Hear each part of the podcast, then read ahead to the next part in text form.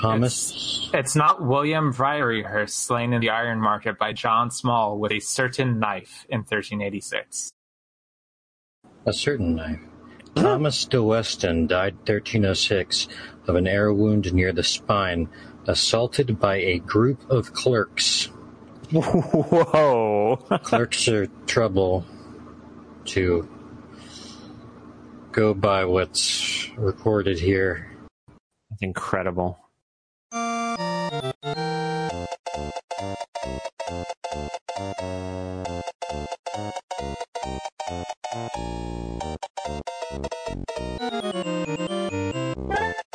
Welcome to the Super Nintendo Exploration Squad podcast, episode 31. I think. I am working without a script today because I am in a little cabin in Moclips, Washington, watching the rain come down, and I have my laptop and I forgot uh, to save the script anywhere. So we are going off the rails today. Um, so let's see, what do we usually talk about? I don't know. This week we're playing a game called Daikaiju Monogatari, which uh, I actually, everybody voted for Daikaiju Monogatari 2, but I uh, made a mistake and told everyone there was a translation for that game, and there is not. It is a translation for the first game. So we decided to play the first game instead because that would be more interesting. So that's what we played. Um, I am your host, Virtual Clint, and today I am joined by Automatic Tiger. Stave Cough. Shrug died 1344, smote by a knife, value of two pence, on the right side, even to the heart, by a clerk. Tulpa died 1396 when a sandpit they were sleeping under fell upon them and killed them by misadventure. this is medieval deathbot stuff, isn't it? Value of two pence. It's, why would you include that? Okay. Uh, so yeah. oh my god. So this week we played uh, Daikaiju Monogatari. It is a JRPG released by a company called Birthday. Well, I should say developed by Birthday. Published... Birthday, girl. It's your birthday. Ooh, ooh, I don't know that song, Birthday. Uh, it was published by Hudson. Kind of creepy. It sounds creepy like it. Song, yeah. Yeah, I feel like most songs where you say girl are going to be a little creepy. I feel like that's that's pretty universal. But that's me. I'm a prude. Um, so it's released in Japan only, December 22nd, 1994. It got a translation recently. I think it was 2017, 2016 or 2017. It was really recent. Uh, it, I need to pull up who did the translation. I can't remember the name of them. They kind of suck yeah, Dynamic Designs. Yeah, that's it. Dynamic Designs did this. They're sort of infamous for inserting weird, um, I would say right wing propaganda into the games, although it's mostly just stupid pot shots, but it, it's, it's, it's whatever. That was few and far between. We'll get into what the translation is all about, how weird it is. Uh, but first, let's just talk about how long did you each play this game and about how far did you get into it? I don't know how long I played the game for because the opening stretched on for so long that time seemed to stand still. And my one week off became three weeks off, and I'm still playing today. I'm still in the intro. Anyway, I got to the second town. Third town. It's the third town because you don't go anywhere you leave the first town and then you immediately land in the second town. You don't. You're railroaded. There's two towns. There's two it, towns. It's my experiences small. are identical to Shrug so far, so uh, that's my answer too. I played this game for the clock on my save says 11 hours and 30 minutes, but it's plus a little extra from saves and stuff. I played for about four hours and I beat the first boss. And I'm exactly the same. I played about four hours. I think my clock was at four hours and 12 minutes or something. I had just beaten the first boss and gotten to the next town over. Uh, yeah, so we, this is, uh, we have a wide variety here, and uh, th- this should be interesting. The different impressions that we have of this game. So, uh, but yeah, so that's uh, that's the idea. We're to talk about this game. I know how to do podcasts. Subscribe to our Patreon. I love you. Let's let's just jump into our first topic, which is, as always, but not always, vanity.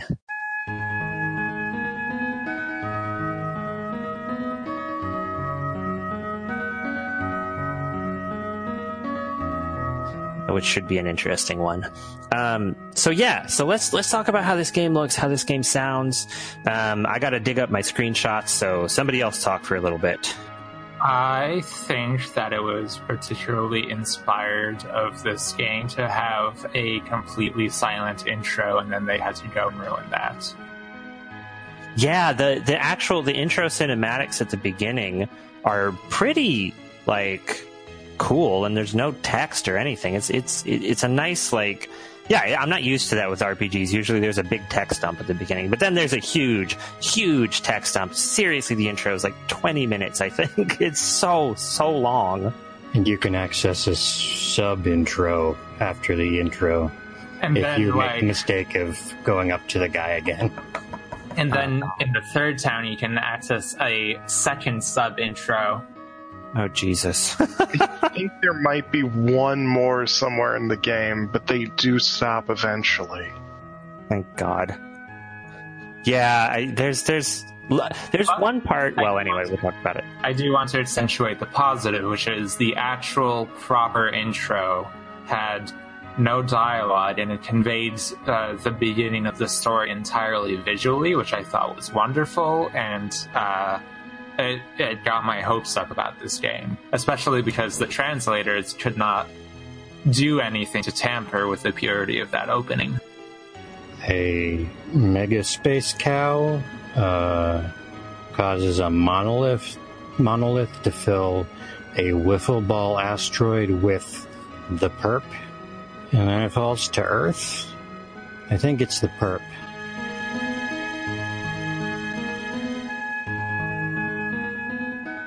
What's the perp? I should know this. Well, it's very purple, so I believe it's the perp. I'm not sure what the perp is because I'm extremely white and extremely old, but I believe the perp has afflicted Shell Dorado. Eldorado. The a Golden World. World. Yes, so the perp has infected the Golden World. But Why is it Is this called game Shell- racist?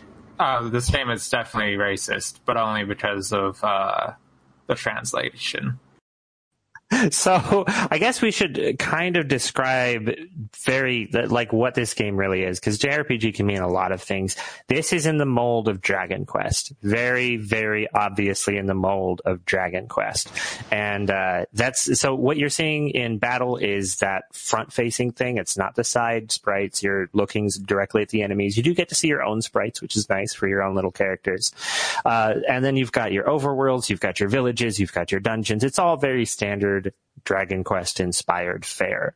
Um, and from what I saw, the overworld is pretty much all the same everywhere. There's grass and woods and oceans and occasionally little towns. And that's pretty much it. I didn't see a lot of variation in that. 10 ish hours in, you get to go to a snow place. That's nice.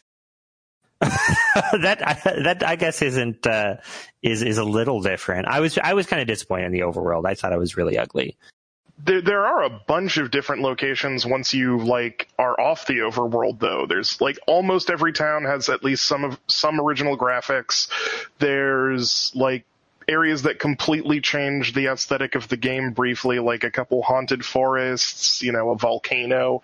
Uh, I was really impressed the longer I played how long the graphics kept having new elements into them actually. So you're saying I need to take an adventure beyond the overworld? No. Oh. okay. Yeah, that it it was actually yeah. The overworld definitely uh, was. It didn't really give you a good idea of what you were going to step into when it came to a town or a dungeon because they all look the same. But then you'll yeah the the very first like dungeon is actually sort of underneath a skeleton of a dinosaur. So that's cool. there's a huge pyramid a little bit later. There's yeah, the the, the there's a town that's got these big egg houses, which I thought were really fucking cool, like big stone eggs. That was neat. There's a trap filled mansion later on in the game that has sort of a secret evil basement. That was fun. I like that bit a lot. That's great. there, there's the egg houses. I guess they, yeah, they kind of look like little lizard eggs or something. So the monster art is generally quite delightful. I like looking at all of the various uh, monster sprites. Uh, basically, every part of this game that doesn't involve conversation is charming to me. You meet a weird little mole-looking wizard with an odd bushy. He looks like if Wilford Brimley and a mole did it, and, and then became a wizard. And he's very mad, and he's very tough at least early. And I was only ever early. Because why would you want to be informed about the thing that you're going to talk about? I like the big centipede, or not centipede, uh, scorpion cyclops. Yeah, that guy. Oh yeah, the big scorpion cyclops thing was great. There's, yeah, I wish that I had seen more enemies. I feel like I saw about 20, 25, which is good, but you know, as far as like enemies per hour, not so good. Uh, because that was genuinely some of the best art in the game. And looking at the screenshot in the chat, I just realized that the buzzard thing is carefully constructed. Its sprite looks like its tail feather is a pair of testicles hanging down between its squatting legs, and that's very lovely. I like it a lot. I noticed that as well after after a second. I'm like, oh, that bird got balls, and it's got like huge uh, pecs as well, and then like tiny six pack abs. It's very. Are sure those looking. are not tail feathers? I said they were tail feathers, but they're carefully arranged to look not unlike balls dirty, dirty bird balls.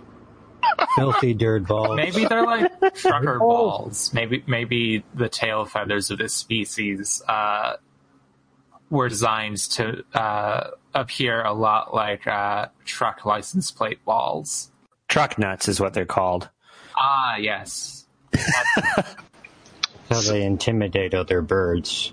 I'm sorry. and the not, giant bird pecks. I'm not as up on the the uh, jargon of uh, trucker culture.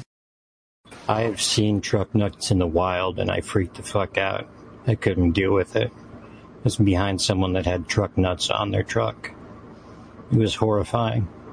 I like how everybody has a funny, like, defense animation when you hit the shield button. Wait, what? There's a shield button? Or well, defend on the menu, whatever. Oh, oh, oh. Okay, I never defended, so yes, I, I, I get it now. Sorry, I was confused. I thought there was some like action element to this game I missed. I was going to be very disappointed in myself. Clint's not a coward. Clint doesn't know how to play games. Luckily, this game's very easy, but we'll get into that. so. Yeah.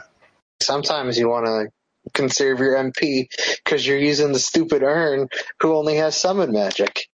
I leveled up five times by the time I got to the second, the third city, and I just trudged straight there. But uh, yeah, like to go back to that block animation thing, like there a bunch of the characters in this game are um, hermit crabs, and when you block with them, they go inside their little shell, and it's so cute. Oh, that's great. I love that. I should have been blocking more because I took, I took uh, one attacker and two mages with me, and the mages, one of the mages attack the urn. By the way, one of the characters is literally a, a walking urn with a staff. His name is Ernie, at least in the translation. Um, Probably actually clever in Japanese, but uh, this translation. you really hated this translation. yes, I really did, and I don't feel bad about it because the translator's a terrible person.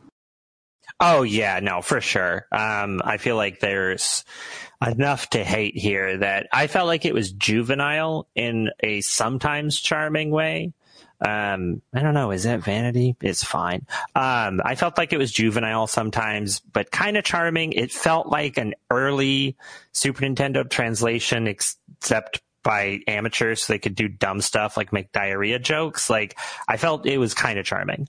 It, it's very it's very obvious that they're trying to be like the modern day working designs, uh, and I don't have any fondness or nostalgia for working designs uh, translations. There's nothing cute about South Park jokes to me. what you didn't like Bonaire and uh, Alundra there? You didn't like the constant, never-ending boob-size jokes from Magic Knight Rayearth on Saturn? Oh God! No, remarkably, I didn't. You know what I like? I like these long bearded, wide brimmed hat wearing. They aren't very wide. These men think they're Indiana Jones. Anyway, I guess they're wearing fedoras, long beards, sitting cross legged on flying carpets, holding out their arms like they're beckoning you into a hug. They look like horrifying weird uncles. They do. They look like your burnout hippie uncle just losing his fucking mind on this flying rock. And also the Hell Goblin. Look at this Hell Goblin sprite, people who are listening in this audio medium. he has a shield, but he's holding it behind him. He's well, holding out perhaps his sword because arm. there's so much distance between you and the Hell Goblin, he has enough time to turn around in battle. I that like we just think- don't see. I like to think that this is a bit of characterization in in the sprite work, saying, Are you "Hey, saying that perhaps he is more like a berserker than a standard uh, Norse uh, warrior, in that he uh, goes in fearless of any injuries that may befall him instead of using the shield as his primary weapon? I was just gonna say that he's being showing aggression in his stance, despite that he could, like, have a. You'd be using his shield. It's like having the shield enhances the way that he's being aggressive. Like, I don't need the shield. I think I was he's. just gonna say that. I think he's guarding from attacks from behind. Just Oh, in that's case. a good point. I mean, the urn is a summoner, so uh, what if the urn summons something behind him? And Yeah, that shit could appear anywhere. the Hell But- Goblin's so big, there could be stuff behind him that we don't see. That's a good point. But that style of shield is primarily used as a weapon. It's not not really a, a defensive tool. Unfortunately for the Hell Goblin, the urn only summons stuff on our side of the field. the, the urn doesn't know what he's doing. What a dick. See, whoever drew this Hell Goblin showed a remarkable understanding of uh, theory of mind because they thought, what does the Hell Goblin know? The Hell Goblin doesn't know where the urn can summon. The Hell Goblin only knows that the urn can summon. So the Hell Goblin will react as if the urn can summon anywhere to keep all the Hell Goblin's bases covered. The Hell Goblin is a real character with dimension and a rich inner life. It's not just your standard, bog standard Hell Goblin that you'd find in any Dragon Quest knockoff. It's just there for you to kill and take its stuff and get XP and shit. Yeah, this one has a rich inner life, so you can kill him and take his. This is Shadow of Mordor. This is Undertale. oh God. Um, Tiger, you played this on a CRT. Yes, I played it on a CRT. That is so cool. Did that? Do you think that made the the, the visual experience better? I mean, it's a really bad CRT I'm playing on it, so probably not. well, a bad CRT tends to make uh, unimpressive looking games look much better because you can imagine all the detail. Yeah, it's just like even I mean- better. Just close your eyes. Like the dark forest behind the dark violin enemy, uh, looks remarkable in its depth, and I do not think that sort of depth was present uh, in any of our games. I'm imagining that, imagining that every tree limb is even more like a penis than I would normally if we had a crisp, clear screenshot from an emulator. but yeah, I I went to some interesting means to play this on actual hardware, and from from uh, buying a legitimate English copy of this game because uh, I, I like experiencing stuff with original hardware and went to absurd lengths to do that. I don't believe legitimate is the word you meant. Wait, what word do you mean? Legal. 100% legal. You can't sue us, Nintendo. Oh, I just mean there's nothing legitimate about the English in this game.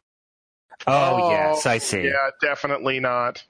no, no, no, no. This.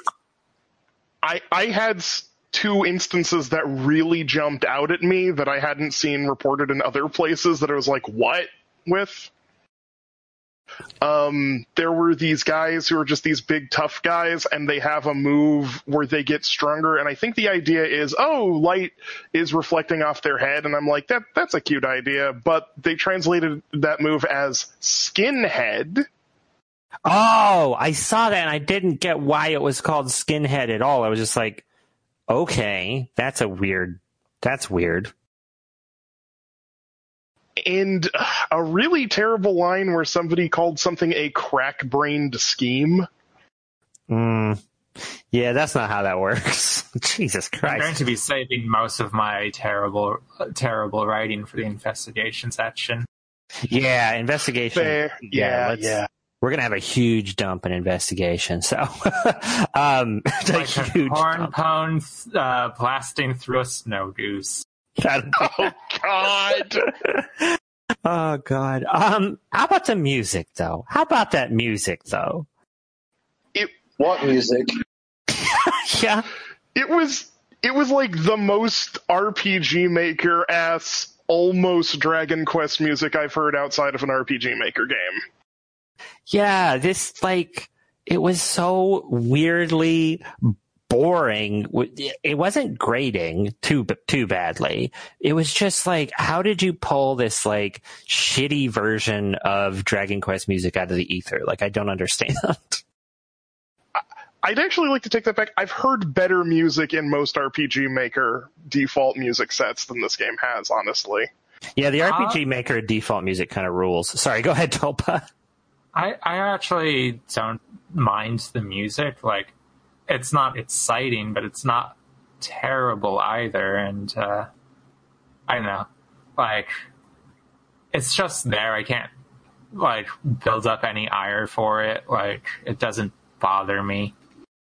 Well, that's I. It's almost remarkable in how little I thought about the music while I was playing the game. Like that's what I think is most remarkable about this soundtrack is that it somehow, even though some of the songs are like 45 seconds in loop, it's not grating, but I don't remember any tunes whatsoever. I remember none of it. I barely even remember the instrumentation that they use. Like it, it just slipped through my mind and I mean that's left part no impression. Of it for me actually is that I think the instrumentation they use is quite nice. Like the tunes themselves are remarkably boring, but it sounds good on a Super Nintendo. It, it did do that, and I and I'm exaggerating how much I disliked it. It's just a lot of this game had so much incredibly fine attention to detail that I that I think I'll go into perhaps with the next thing in the next category. But uh, the music wasn't, and it really stood out. Yeah, I will say I feel like this game, other than again, other than the translation, which I found charming, but understand that it could be grating, um, and also had terrible, terrible parts in it. Uh, but I feel like this game was very charming, and it, it like the even the art for the monsters is in. It's not just a Dragon Quest ripoff. There are a lot more humanoid characters. They're not all like these, you know, silly, cute monsters. They've got some interesting designs, like the Dogler Army Squad guy. He's got this big scimitar thing. That's the curved swords, right? Um, he's wearing like a Mad Max esque like goggles and like mask combo. I mean, he looks great. Ernie is the best design in the entire game. Ernie is a very good design. I honestly liked a lot of the party members you could choose. This is definitely vanity because this is definitely aesthetic. I want to read this sentence. If so, what unearthed it and caused it to plummet into our remote island? What the fuck is this sentence? yeah, a lot of the sentence structure is really awkward. all these fucking sentences are all over this translation, and I hate them. I hate them. It definitely has the feel of uh, someone who is not a good writer trying to punch up everything. Yeah, that's what it feels like. It, the translation reminds me uh, most closely of uh, the first version of the oh god treasure of the rudras uh, that the AGTB did AGTP did uh, it it had these weird in jokes and and like I think it had fake accents at some point. It just wasn't good. And it felt like somebody trying a little too hard. V2 is amazing. V1 was like back in 2001 or something ridiculous. I think it was an early translation effort. It just wasn't tremendous. This is on a lower rung than that though.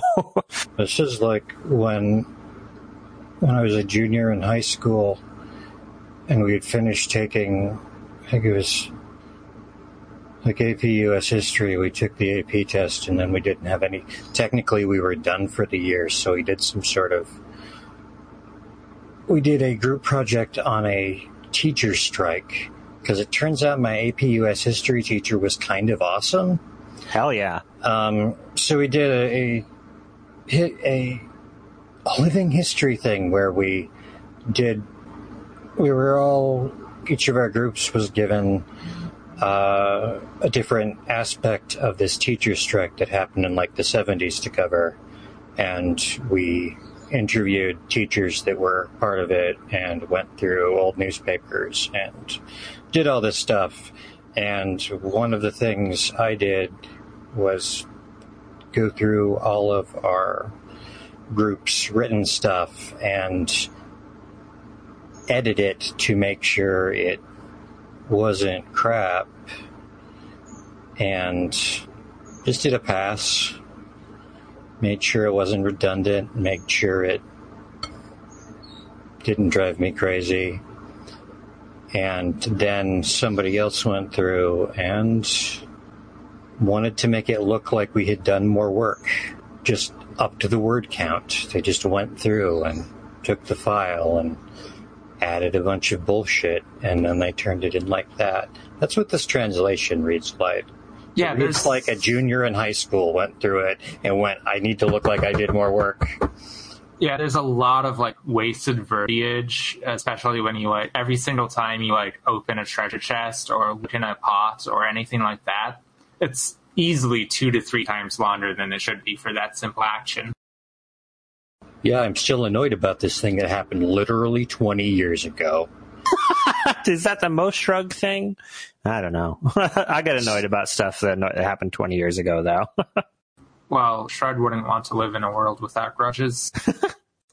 um, so ah.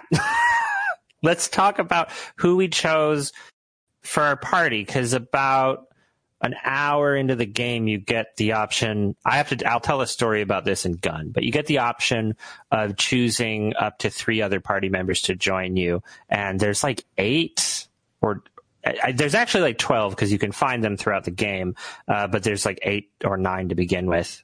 God, there's even more than that. Anyway, there's a lot. Uh, so yeah, who did, who did we go with? I went with, uh, main character, Ernie, Babu, and Garo. So I went with main character, the urn, of course. I think everyone picks the urn because it's the best character design.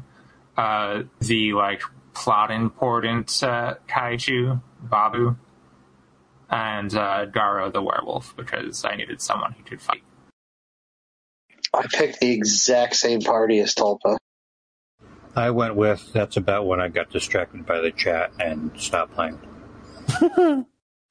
I uh, went with for the first time I set out. I uh, picked main character Ergaru, uh, Kyra, who's uh, who's like a a spunky princess who wants to go out on adventures, and uh, originally I picked um, I think her name was Laura or Linda because she's Linda. Linda. She's a general cleric character who is extremely useful in extremely small circumstances, but is kind of terrible in any other set in most other situations. And then I switched her out with Babu, and I had a much better time. Yeah, so so I, I do want to briefly go over uh, the reasons why I picked uh, uh, Babu and Garo. Uh, Garo has an eye patch and is a werewolf, so that instantly makes him a much more interesting character than most of them. And Babu uh, is just extremely cute. It, it's a it's a little white monster with a green horn. I, I went with uh, the werewolf Garo. I went with Ernie because of why the fuck not? He's a secret character technically. You, he's in one of the well, he is one of the urns that you can search in the little hero warehouse they all stay in. And then I the the only one I went different with was uh, Tokia, who is she's ten years old. So I thought it was hilarious. She uses a bow and also weather magic. So I, I had two mages, a fighter, and my main character. I picked Babu because he was set in the beginning of the game, and I picked Garo because I wanted to punch things. And Garo is is a clear, great choice, and we'll get into why some of these uh, make sense and some of them don't in Gun. But uh, Garo is definitely 100%. If you want an easy time for some, at least some of it, pick him. I think you could solo Okay. the game with him. He he is so OP. Like I'll get into that when we talk about the mechanics, but yeah, he is he is very OP. Has there ever been a werewolf character in a video game that isn't named some ver- variation on Garu or Loup? Or wolf in any other language. What about the what about the guy from Darkstalkers?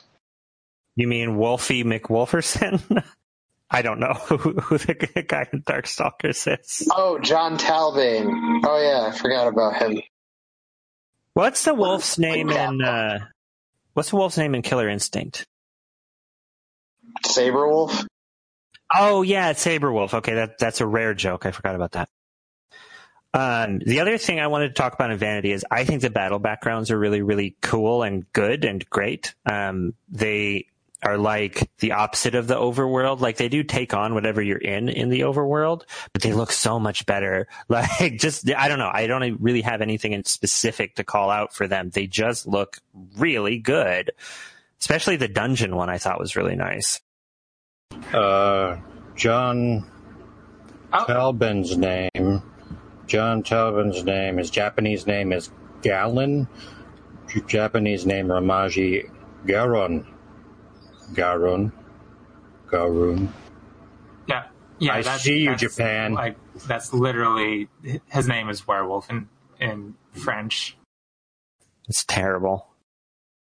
One weird little detail that a lot of this game uses, including in the battle backs, but also on the the overworld, is it uses a very large amount of pixel cycling instead of animation for the backgrounds.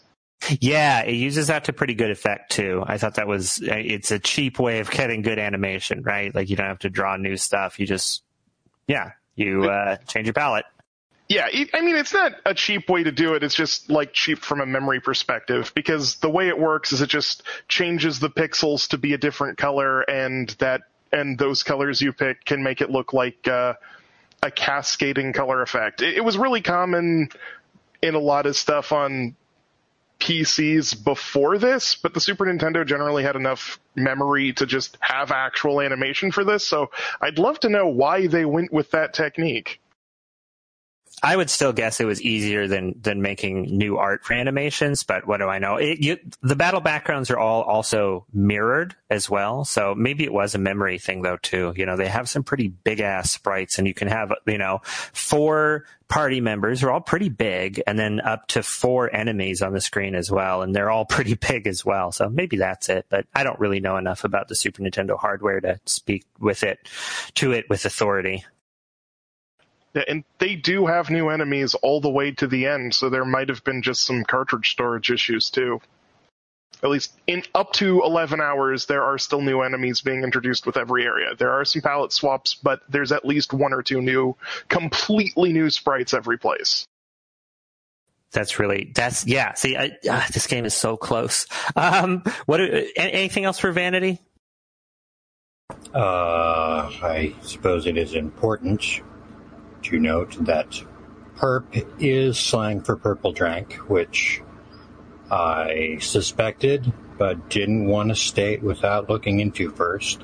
There is also a strain of marijuana called the perp. So, the perp. Perfect. It either. So, this might be an anti drug game, unfortunately. unfortunately. I mean, purple drink is kind of dangerous. Weed, Especially if you're a hermit crab. Mm-hmm. You're already having problems with your metabolism if you're a hermit crab, I think. Um, all right. Anything else for Vanity before we move on? I'm beautiful, and you should all know it. And that that's the true spirit of Vanity. We are all beautiful, and you can't tell because it's an audio medium. I have pretty strong profile. all right, let's let's move on. We're going to talk about our I mean, next. It's okay. It's pretty. It's a pretty good profile. It's, let's move on to um, our next category, which is gun.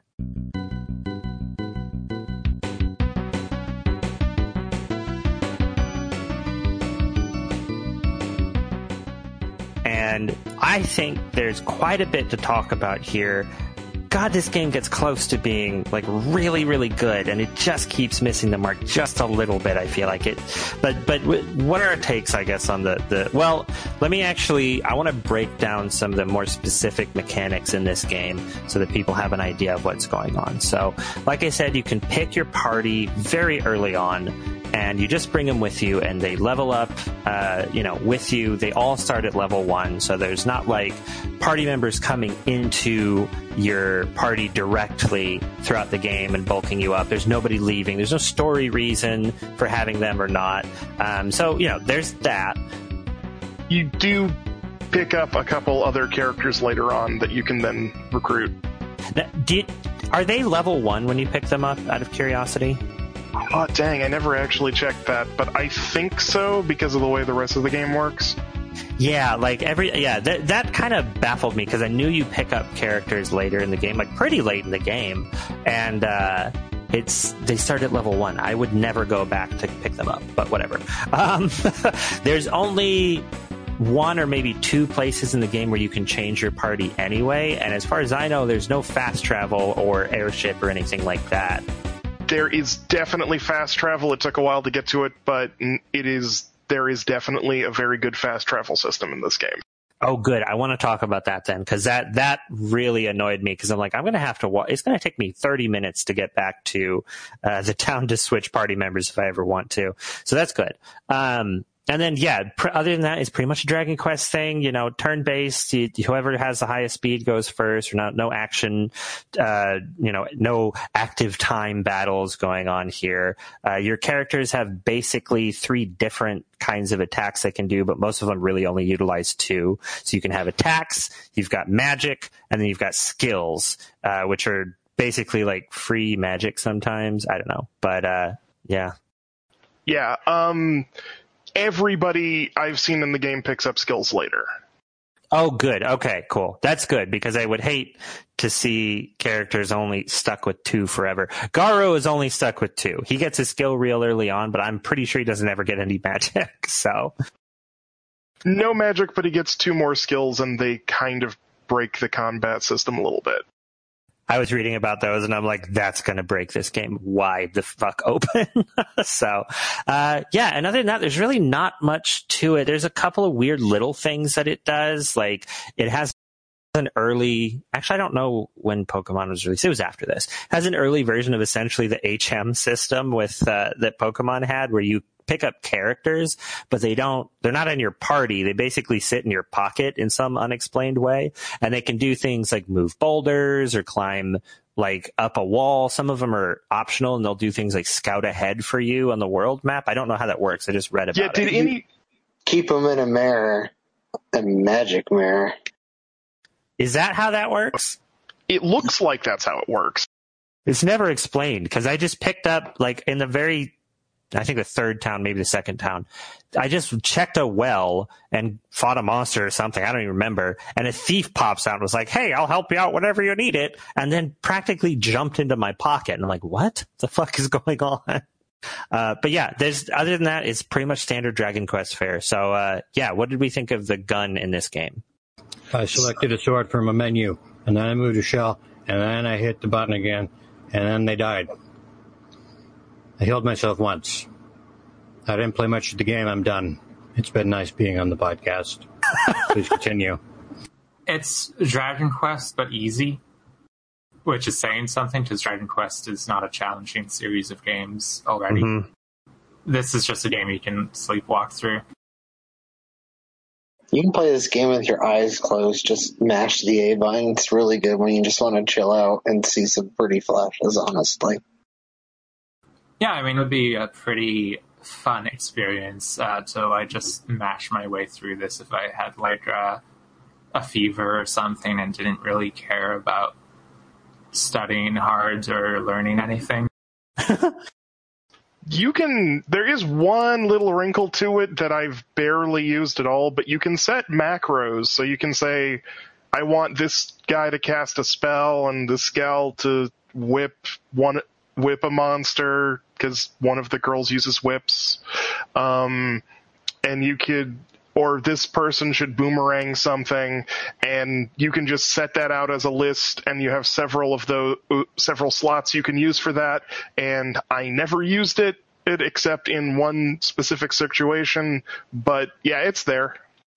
oh, I totally used that once I learned about those. Uh, I had like most of the people attack, and then Ernie summoned like his weakest summon to save on MP, and it just wrecked everything. Honestly, Yeah, I did the same thing. I, I set up three macros. In fact, I had one called kill in all caps, and it was just everybody attacks when I just really don't care. I had magic kill, which was my two attackers attack and my two mages use their weakest spell. And then I had one called boom, which was the two attackers attack because that's the best thing they can do. And then the mages use their strongest spell, which I upgraded as they got stronger spells. So I mostly did that just to blaze through the random battles. And then occasionally, like for leveling up, what I would do is use the boom thing to go faster and then just go heal when I ran out of MP, which actually uh, never happened. Uh, the one time I sat there and leveled up a bit because I needed some more cash for something, um, I kept leveling up at such a speed that I didn't ever need to go heal, which was funny. Be- I don't know what I was doing wrong. I kept losing MP all the time. Honestly, I just remembered I ran into a big wrinkle uh, in the first, the second town, the first real town, when I went downstairs into the sea of identical bunker people and found the set of mostly identical people who are all shops. I found the weapon man and I went down the list of weapons and I can't read. So when I saw that there was something called a big hammer, I think it was the big hammer, I went, whoa, shit, a big hammer. And the big hammer has the biggest numbers. So I bought the big hammer. And then I went into the menu. I could not equip the big hammer because main dude can't use big hammers. He has to use swords. He cannot fathom hitting something with a hammer. And I thought, well, I guess I'm going to have to wander out into the wilderness and hit things with my bare fists. Oh well. Then I wandered around in the bunker some more, found another hundred shells in a chest, excuse me, pearls in a chest, and went back and bought a weapon that worked. So it wasn't much of a stumbling block. But for a second there, I thought I had hit a slight speed bump. There, Oh, yeah. there, there are two consequences of, uh, well, no, there's only one. There's one consequence of people only being able to use very specific weapons. So remember, you've got like 12 characters or something. Almost all of them use slightly different types of weapons. So that means there has to be that many different weapon types. In the dungeon for the final boss, I found six weapons. I could only use one of them. And so it was so annoying because it's just like, I would find this cool thing and I'm like, I can't fucking use this. So it just became very irritating. Um, the other little wrinkle uh, as far as if we're talking about difficulty here. Uh, this game is very easy. I did die experimentally once. Um, and what happens when you die is you go back to your last save and you can only save on the overworld. You cannot save in inns. So there is the slight possibility that you could save on the overworld in your only save slot with one hit point because you're poisoned and then never be able to get back to town because you can fail to run away. So it's a, it's actually, if you were to get in a tricky situation like that, uh, that could be bad. I can't picture anybody actually doing that, but it is slightly more cruel than Dragon Quest if, you die. Dragon Quest just cuts your gold in half, sends you back to town. This game is like, fuck you. I hope you saved recently, idiot. there are a couple save points right before a couple of the bosses too, it should be noted. Oh yeah, I only figured out what those symbols meant uh, like the fourth time I saw one. so yeah, you can save in some of the dungeons, but you have to find a specific spot. I I feel like there's so many things in this game that got really close to being good, but just didn't quite get there. Like the experience curve is is kind of weird. Like I felt like I leveled up really a whole bunch in the early part, and then I didn't level up a whole lot for the middle part. And then once I got past the first boss, I leveled up a bunch. I was getting tons of experience from these groups of enemies. I gained like three levels for everybody in my party in about 10 minutes. It, it, that was weird. Yeah, the and when you level up, you heal and restore all magic, so it makes needing healing magic basically not a thing most of the time, except when you're like a little over leveled and then you do need healing magic. Right, because you're you're not able to heal from leveling up. So that's that's a weird thing. Um, healing magic is basically useless though because you can buy a decent healing item for like 30 shells, pearls, uh, and so you can just stock up on those and you'll be fine. The main character has a heal spell he can use a few times. I mean, so healing magic is practically useless. And like, I don't know, I just felt like everything was, was close. The same thing, I, I went maybe an hour and a half without being able to go to a shop unless I backtracked backtracked for at least 15 minutes. Like there were no shops for a long time. So I was actually concerned about running out of healing items and then not being able to make it through a dungeon and having to go backwards. It's just weird balance issues. And then after a while, your character levels up and gets a spell called Warple, which I thought was a fun name. Yeah. And uh, you can just teleport anywhere. Oh, that teleports you to any town? Any town you've previously been to, and one cottage in the snow area. What? Oh my god. Okay, so I got that spell, but I never used it. I thought it was like um, teleport from Pokemon. It would just send you back to the last town you were at. No, that's a different ability that some of the characters get, but the hero doesn't get till after Warple, I think. Oh, that's so stupid. And I spent the first hour of this game with nothing interesting to do. Actually, that's not even true. I spent the first three hours of this game with nothing interesting to do as far as skills and magic were concerned. It was just like, you either use the biggest one or don't use anything at all. I mean, I don't know. It's just weird. And then, then the game suddenly gets really broken because like, uh, at least for me, Garu got his, uh, like razor claw thing, which is 50% damage, but it hits all the enemies. So if you've got four, three, four enemies on the screen, it's definitely the thing to do.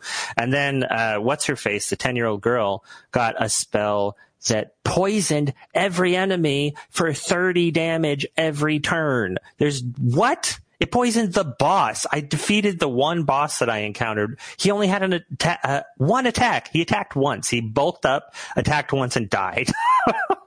Uh, that does remind me, though. There's a cool moment in a boss fight later in the game where a boss is completely uh, invincible until you get a squirt gun, which you have to get from talking to one kid after you rescue this one kid. And you get the squirt gun and you squirt this guy, and his armor is completely destroyed, and then he can be affected by attacks and spells.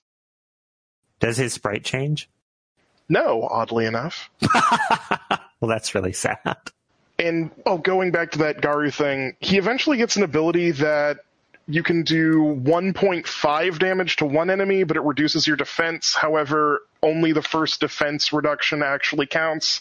And if you use a defense boost spell, he has a higher defense than he started with. And then I now have an ability that for a very small amount of hit points, I can attack every enemy for 1.5 damage. And yeah, Garou is broken.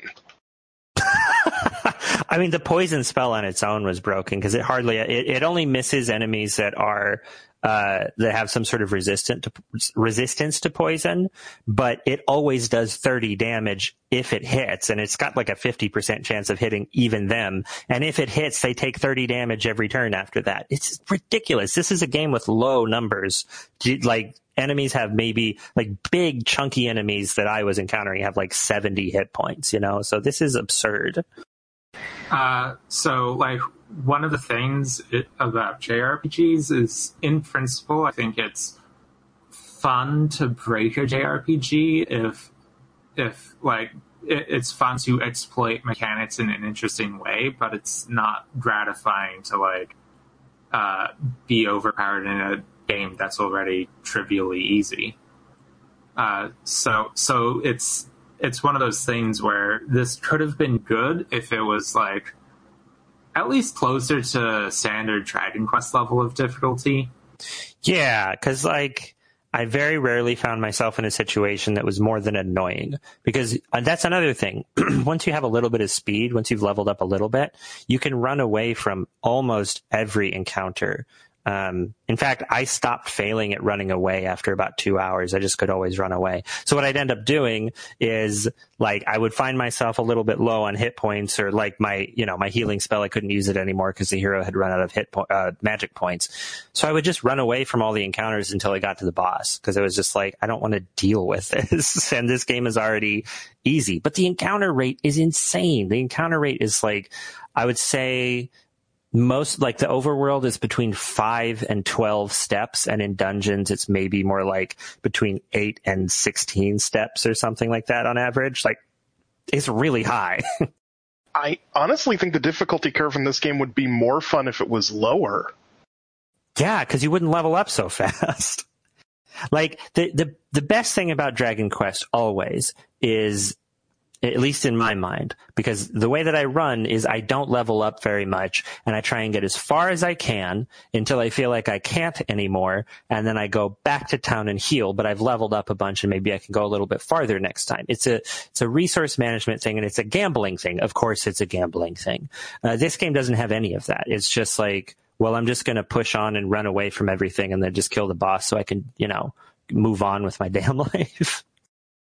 Yeah, and, and like the thing about most Dragon Quest games is that the the systems are actually pretty engaging if you avoid grinding or leveling up in any way. Like uh, uh, when you are forced to use all of your resources that you have to get through a section, it's much more gratifying when you have a victory than if you like just spent an hour walking in a circle fighting as many slimes as you can. Right, and and this you don't even have the opportunity to do that in this game. Um, yeah, so it's it's it, it just misses the mark. And like it is like I, I, was making this comparison in chat when we were talking about the game a little bit earlier, but um, I've been watching a lot of Bake Off, of course. And some, one of the things that happens is somebody will make a very basic thing and when you do that, you can't hide behind decorations or weird flavors or something. So what you do has to be perfect. It has to be on point. And this game is a great demonstration of how when you strip away everything and you make just a basic RPG, if you're not on point, it sucks. Like this game doesn't suck. It's just, it's the oatmeal of JRPGs. It doesn't have anything going on for it. And then, so that's what I feel like. J- Dragon Quest is the perfect chocolate chip cookie or whatever, and this thing it has too much baking soda. You know, this yes. thing substituted salt instead of sugar. Oops. Yeah, that's I I feel exactly the same way about it, and there's some uh, like it has so many great tiny details outside of the fighting that I almost don't care though. I have trouble with games that waste my time mechanically, not being pissed off at everything else. So when somebody, when I would get stuck in a long cutscene or, or like, you know, 17 dialogue boxes into a conversation, I, I would get even more frustrated. But that's I can see where like I would it was charming enough to keep me going. Like normally I would drop this game after about the you know the required hour. I did keep pushing through for four hours because I wanted to beat the boss. Um, but yeah, I just it didn't make up for it enough uh, for me. It gets so much less talky after you beat Dongler. Wait, which? Oh yeah, do, uh, do, Dongler? Dongler? That was Dongler. Dongler? It's Dogler. Dongler. I, I like Dongler? Dongler is way better. Yeah, it's Dongler now. it's Dongler. I mean, it fits in with the rest of the fucking translation. No, it's a little Raise bit too dongler. sweary for uh, for this translation because this translation has a very uh, racist grandpa vibe to it, where swearing isn't polite, but uh, uh, cracking jokes about uh, minorities is a okay. I do think some bitches comes up in this game at once. There were two attempts to translate this, and I think they took part of the translation from the earlier attempt, and I think that might be a seam where the two translations show through. Oh, here's one. We- We're not. In, I'm just reading stuff now. Goblins. I hate goblins. They don't show me shit. I mean, they ain't nothing. Now, first of all, I don't know what "they don't show me shit" means. I don't. That does. It's not a phrase. But there's a little Uh, like you know minced cussing, I guess. They, uh, every time they go after or seek out a goblin for an erotic favor, the goblin will not reveal their most private goblin parts to them, no matter what they offer, and so they resent goblins. I think that's what's going on there. They won't. They won't show them their goblin shit. That's it. There's So- also there's minced cursing right in the beginning of the game uh, with uh, "scared spitless," which is not a not a phrase. that that felt like a like Ted Woolsey's. Uh, I don't know. That's Shit cousin. That's definitely a phrase if you grew up in a uh, fundamentalist Christian household in the 90s. Yeah, Yeah, I heard that before. That's why I keep Yeah. that's why I keep calling it a racist grandpa game because it has a very like fundamentalist Midwestern vibe to it. Also, also, uh, the third town constantly refers to uh, there's like a bunch of kidnapped girls, and uh, people just keep calling them coochie coo girls, which is the most nauseating phrase I've seen. Yeah, that's. I was going to bring that up. It's so awful. I that that's that's almost on par with that. Is they call a character Kissy Pixie at one point. oh God. I would like to say something like that. Go- the uh, goblin comment reminded me that you have there are tiny fragments of text and dialogue and even like little backstory you only get if you have certain party members with you at certain times in the game. Yeah, I only encountered that one. That was the werewolf. Apparently, he hates goblins. The, the rest of them, there was after you beat the first boss, each of the characters talks to you in turn. So I assume each character gets like a little different thing. Uh, but uh, that's the only character specific thing that I encountered. But that was cool. That's a that's a nice touch. You know, like that's that's cool. Plus, most of the times it starts turning into a cutscene after a certain point instead of just like telling you some boring thing about the world. It actually there's all these hidden sequences you can watch that give you the origin story for all the party members and find out why they're there and what makes them cool. That's pretty rad. I mean, that's like, again, I feel like this game just misses the mark by a little bit. This could have been like, and, and I'm sure in, that there are people who remember this series because it is a series. By the way, I didn't talk about that because I'm a failure. This is this is a sequel to a Famicom game. This game itself had a sequel on the Super Nintendo on the Super Famicom, and then there were two Game Boy games. Well, a Game Boy and a Game Boy Color game as well. So there are five of these games in total. None of them made made it over to the U.S. Only one has been fan translated. So they must have been relatively successful, and I'm sure a lot of people remember them fondly. Uh, I just feel like you know, and it didn't make the impact that something like like like your your second string kind of RPGs do. Like it didn't even get to there. But anyway, um, Gun. What else is there for Gun? I really can't can't like I can't think of too much to talk about in Gun except that I felt like it was weirdly unbalanced and slightly frustrating.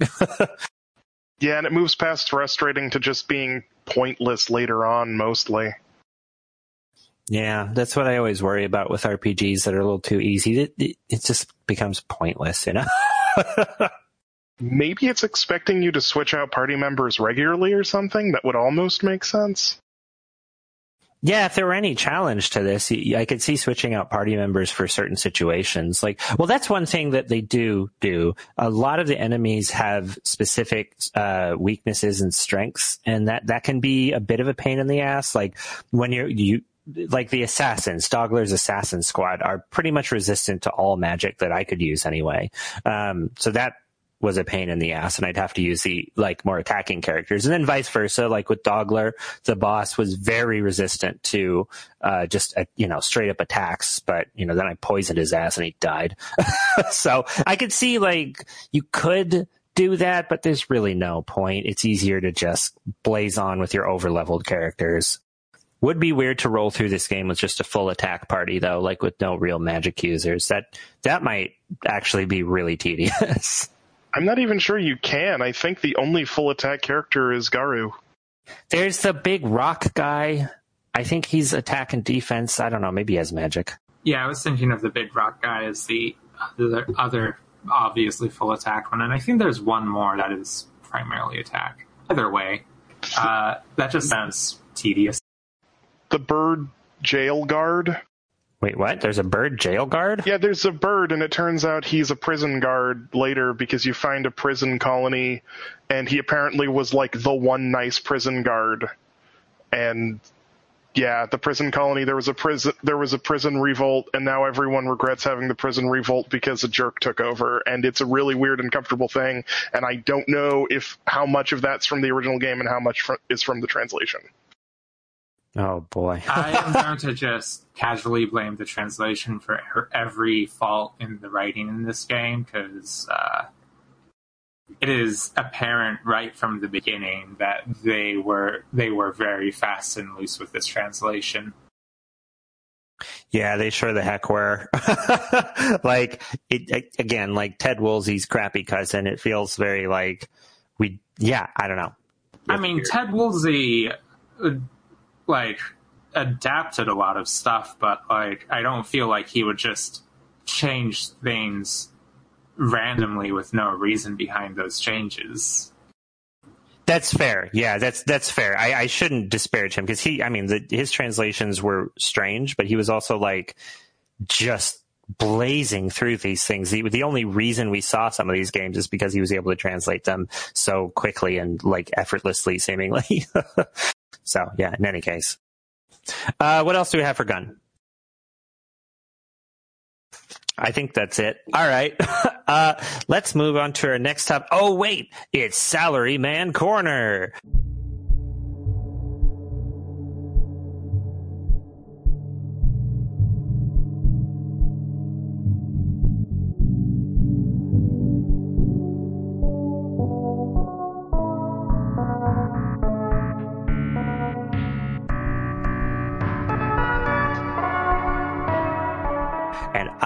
Don't remember what game we were gonna play, and I don't have the ROM pack either, so I hope someone played it, but not me. And it's like some pachinko mini game. Yeah. Did anyone play it? I, I I played it a bit. What'd you think, Tiger? It better have been the full five minutes, motherfucker. Wait, let me let me read the title because I've got it up. Uh, Par- Parlor Mini Five Pachinko Key Simulation Game. Thank you. yeah, I didn't play this. It's a pachinko game. I have a very small number of observations. First observation, it has a cool old startup sequence. I think all of these gambling games have a really cool Mode 7 logo that begins with because uh, the one I think last week also did. Two, it has a mode where it lets you cheat on exactly one pin and decide exactly what and decide where the balls go when they hit exactly one pin. And three, you can press the X button to look at the screen and watch the little animations when the slot machine mode on the pachinko machine runs, and that's basically everything I observed that was even remotely interesting about this. And we're done. That's amazing. Okay, well, I'll try and put some of the music in. Is the music any good? It was actually it mostly doesn't have music. It only has music when the slot machine is on, and otherwise it's just these like vague sound effects when you spin a wheel and is mostly silent. And that's called verisimilitude. Oh, Oh, you're able to customize where the pins on the pachinko board are, which is interesting. Oh, weird. So wait, wait. So Tiger, you're saying you can make it so that when uh, a ball hits a pin, you can choose one of them where to choose where the ball goes, but you can also move the I- pins. It sounds like that's weird. That was my interpretation of it because I didn't see the pins appear or disappear, but I could have just been reading it wrong because it looked like a little arrow appeared when I selected a pin. Hmm. Interesting. Pachinko yeah, maker. yeah, that's what I meant. There's a little arrow that uh, uh, just alters the pin. I guess it, it like bends the pin. I think. Oh, I wonder if that's like I've played this pachinko machine in real life in this certain parlor, and this pin is bent a certain way. I don't fucking know. What do I know? That'd be really cool That'd if I was a salary man and wanted to have the real broken pachinko machine experience. I'm practicing at home. Yeah, no, fuck off. I have to bend all the Oh, pins. you don't even front. have to like press the button to start the pachinko machine in this. It like literally just Yeah, just you said how how hard you want the balls to fly and watch them go. Wow. Well, I think that's it for this Salaryman Corner, in which I didn't even ever say the name of the game. oh my god. This is the worst. Okay. Thank you, too, for playing it. I appreciate it. Hey, hey, hey, Clint, Yeah. you're doing great. Oh, thanks, Shrug. Everyone appreciates everything you do. yeah. Clint, you're doing great. It's okay to not play a pachinko game. Okay. Sabrina's not here, so I can say that. Hi, Sakurina. thanks. Oh, okay. All right. You know, you're really busy right now. Uh, life's throwing you some curveballs, and we know that. Everything's fine. You just need to live. You just need to live. This You know game what? sounds more fun than Daikaiju. oh well, I'm. Thanks, everybody. I actually feel better now. Um. All right. Let's, I mean, both of these games great. are essentially screensaver games in that they play themselves. screensaver games should be a whole like actual genre. I want more of those. Um. Let's move on to our next topic. It's not Salaryman Corner. Remember, we're playing Daikaiju Monogatari. Blah blah blah. Let's move on to our next category, which is, of course, investigation.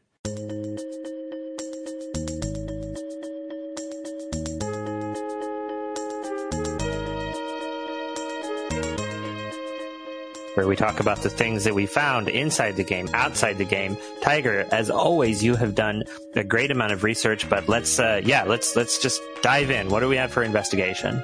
All right, well, let me start here first because I have two important things to say. Hell yes. This game is an isekai, and there's not a single freaking Daikaiju in it at all, and I want my money back. Translators note: Isekai means secondary world. Thank you. Further note: This is before uh, light novels were dominated by isekai works, so it is more forgiving. I mean, it was out, like, this is post Fushigi Yugi and a number of other things. Like, I think maybe after Magic Knight Rayearth's manga too. This was slowly starting to ramp up at this point. Well, but I, I mean, in the modern context, I can't believe my little sister is an MMORPG Oh. Ah. stuff. Oh, before it was horny. Got it.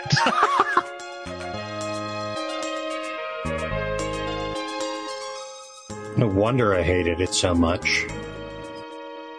Not It horny wasn't enough horny for enough. Uh, yeah, yeah, that's what I was getting at.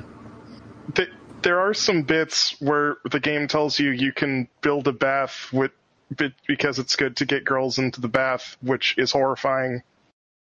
Oh, I'm also going to assume that is something the translators brought to the game. Is that like Build a Bear?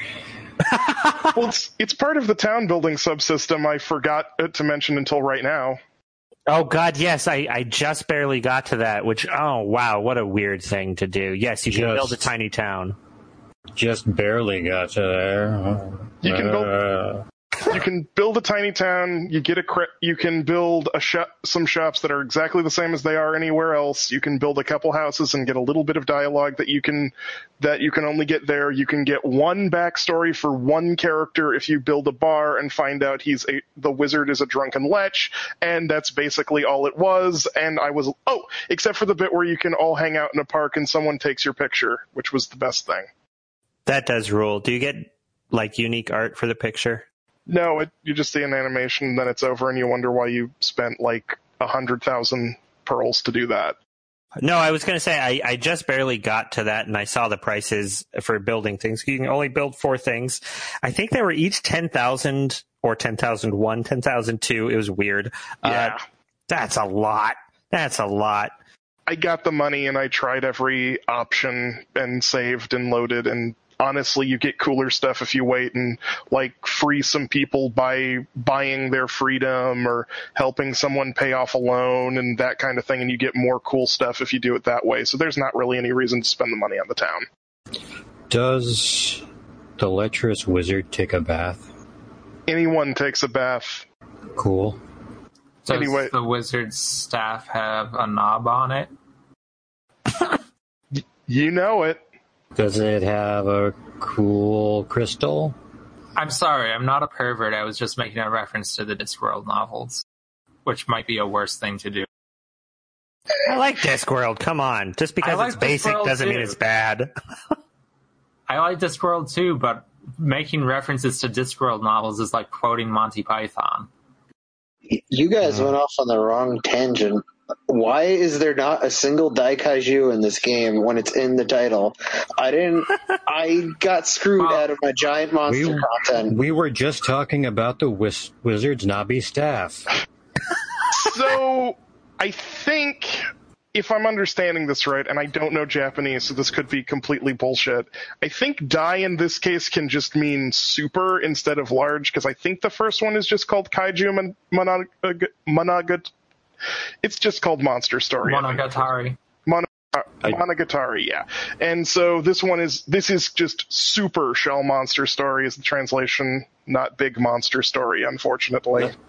No, the Uh, big monster is the wizard's knobby staff. I just said, and I have Is to knobby? hit that. Gnarled, deformed staff.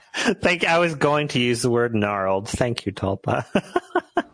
grizzled, hoary. Uh, I mean, as in like the hoarfrost, dai not that as is in. used in the title is in fact, it just means uh, large or big.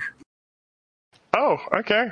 But I suspect that uh, in this case, its use as a prefix is being applied to the entire title and not just to the kaiju part. So it's a big monster story. Fooled by Japanese again. not a big monster uh, story. It's not a story of big monsters, it's a big story of monsters. there we go. We've got it. Cool. Should I? I Should still I? like my staff theory. Hit it, Tiger. So, Birthday is a really weird company, and there's almost nothing, Birthday girl.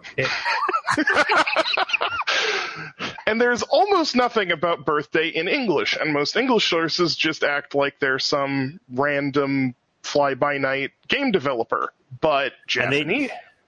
Go on. And just to yeah, they're the, the the yeah they developed this game. You said game developer. I wanted to make sure we caught up our listeners in case they weren't paying attention to the first part because God knows when I turn on a podcast, I do not listen for a solid five minutes. All right, go ahead. but uh, I'm not sure they actually were game developers at all because uh, this is through Google Translate, so I'm no. So this is potentially inaccurate, but I did find a couple places that said this. I think they're just a design firm that like did contract work with some companies and they owned a couple franchises and other people made the game because it says on the uh, Japanese page for them that they seem to have not actually handled the development parts, such as game programs, to use Google translates phrasing. And I think there's some evidence for this because they haven't made a, they didn't make a game for a while, but they did make a website that was a pitch for an anime. They made a whole bunch of toy designs, like they made some toy designs based on, um, another video game that they're credited with, Elemental Gimmick Gear, uh, and there's just a bunch of stuff like that. Like they, oh, they made a virtual pet kind of pedometer because I'm I'm virtual pet guy now, and uh, yeah, like they just designed a bunch of stuff. They designed some card games, and they're just all over the place. Uh, they definitely actually did do a lot of uh, uh, the development on the games they're credited for. It's not just that they des- like did design work and then outsourced uh, the programming to someone else. Like uh, Elemental Gimmick Gear, which I played most recently, is interesting because uh, they brought on an external, uh, uh, like a, a world famous tattoo artist to do all of the like art and enemy design for it, which gave the game its very unique appearance. Uh, but they themselves uh, like designed the game, like uh, programmed the game, etc. Okay. I have no idea. I didn't do any any research whatsoever. Some of their early games are very good and w- well worth checking out. Like uh, I think uh, Dream Master, not Little Nemo the Dream Master, but another game called Dream Master on the Famicom, is interesting because whereas this is a very generic Dragon Quest clone, Dream Master was an unusual, like a proto Live A Live kind of game. Uh, it's like an anthology of various genres of RPG. It had like a hammer horror section. It had like a pirate adventure, etc., etc all within the same game. Like each section had a completely different genre with different mechanics, and this was on the Famicom. So it was uh, fascinating that they had something so clever early on, which turned me on to them as a company. And then the thing they are most well known for in the West, the Kaiju Monogatari series, is so so completely bland. The Kaiju, the first Kaiju Monogatari game actually has a sort of kind of similar system in that you have four party members, but you can switch between them at any time. So instead of having all of them journeying with you, I guess they all have different adventures or, or slightly different. So that even sounds more interesting than this game. I guess later games in the series do like a trading card thing for battles, which also sounds more interesting. This it sounds like maybe this one is kind of the worst and you know boringest of all of them. yeah, they made a couple like physical trading card games for sure, or at least contributed to them. Oh, you know what's interesting? I'm, I'm looking at uh, credits right now. A lot of the people who worked on Elemental Gimmick Gear, which I definitely recommend people at least check out, even if they don't finish playing the game, because uh, it's an unusual, interesting, gorgeous looking game on the Dreamcast. But the a lot of the programmers were Hudson Soft programmers who worked on the Tengai Makyo series, which uh, terrible JRPG nerds like me know about. uh, the Tengai Makyo series are very tongue-in-cheek parodies of history uh, using a JRPG format, and uh, the one of them is set in America, and it has my favorite map of America I've ever seen in a game. I have super been meaning to check those out, and I probably will a lot sooner. I, I want to check out everything Birthday's done because I've kind of liked everything I've encountered, including the weird little toy line based on elemental gimmick gear Bandai tried to sell its Cyclonians in the United States to compete with Beyblade and failed miserably at. Nobody can compete with compete with Beyblade. We all know that. oh, this is a wild map of the U.S. What what was this from again? This uh, the map of the U.S. is from Tengai Makyo Four, the or Tengai Makyo the Apocalypse Four. Yeah, it looks like a JRPG version of the U.S. It even has that looks like a Mount Rushmore boss. this is great it doesn't have Canada. It just has Alaska as an island floating to the north. Mm-hmm. Beautiful. Oh, here's the translated uh, map so that you can see what all the locations are. Subscribe to the Patreon if you want to see this ridiculous map, or use Google. New York. That sounds good. Mount Rushmore. Yeah, this is all like literal. Is this really the translation? Like, there's just like you went to Yeah. fucking Montana. Yeah, this is like literally all of the place names. Like all of the place names are in katakana, and so they're very literally like Santa Paul. Oh my god. Why is Montana in in the Pacific Northwest? Why is Why New York an island floating off the coast of Detroit? Makes sense to me. Why is Seattle in Montana and the Space Needle has a cat head? I mean, that's true. All right. Well, Why Yeah, is Atlanta south of Florida? oh my god. Okay, we're getting way way off topic, but okay. So Birthday is an interesting developer. I'd never heard of them before this. I the name rings a bell, uh, but like so distantly that I, I just it, it didn't really mean anything to me. So I'm wondering if I'd heard of some of these games before and just didn't know it. I'm reading about Dream Master. It looks pretty pretty wild as well. So that's cool. um, I've heard a lot of people say Crystal Beans from Dungeon Explorer is really good. That's that's why I know birthday. Thank you. Thank you. I played that I have a story to tell. I played that game when I was like what would I be 15, 14, something like that. Um, and it, the translation I think had just come out or maybe there, maybe I just played in its original Japanese because I thought the name was fucking hilarious.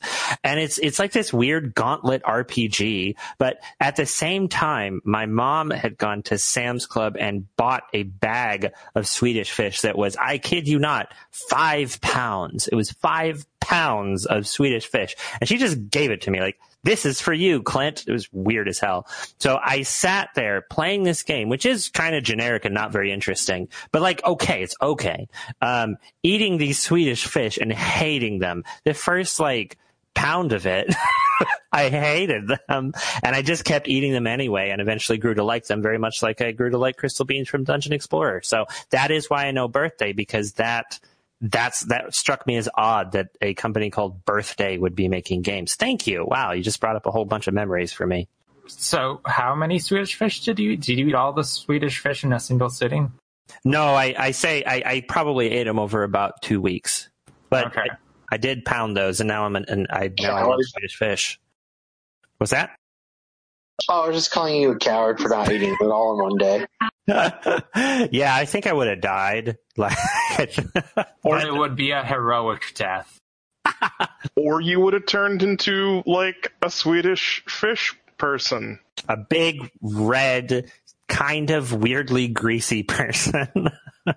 Okay, so back on the actual subject of this game, one of the things I actually liked about the writing right at the beginning, and I'm going, when the writing is good, I'm going to credit it to like them actually translating the game.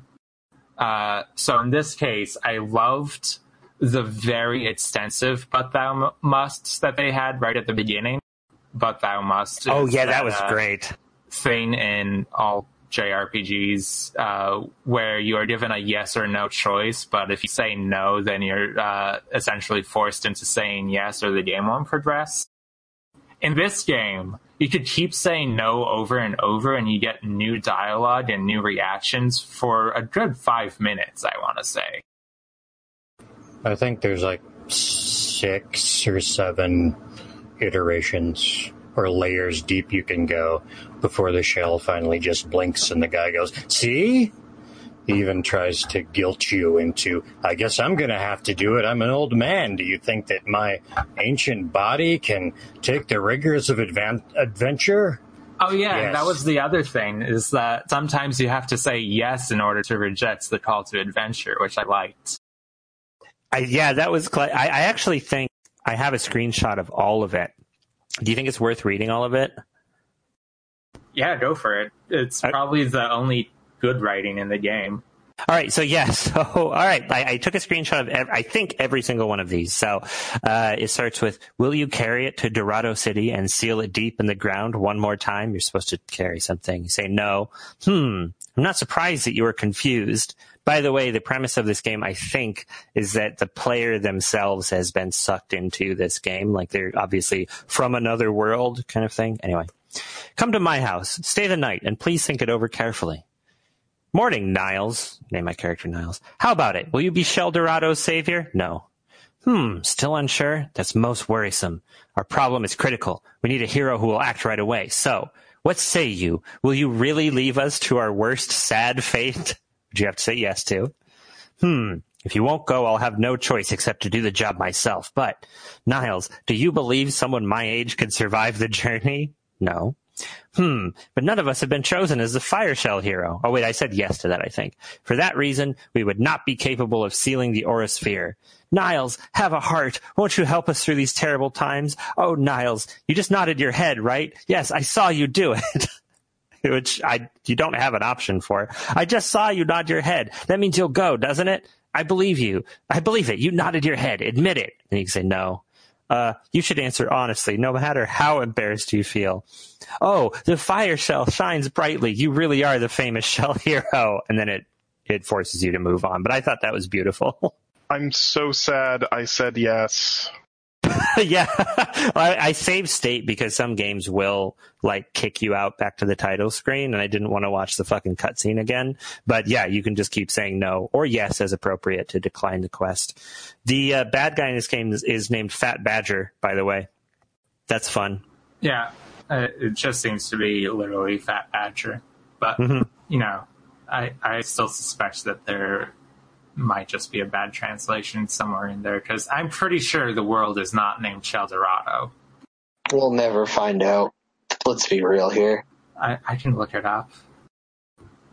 Like, no, it's impossible. There, there is a GameFAQs that was before this translation that has some slightly different translations for a lot of things, including some translations I suspect are closer and better.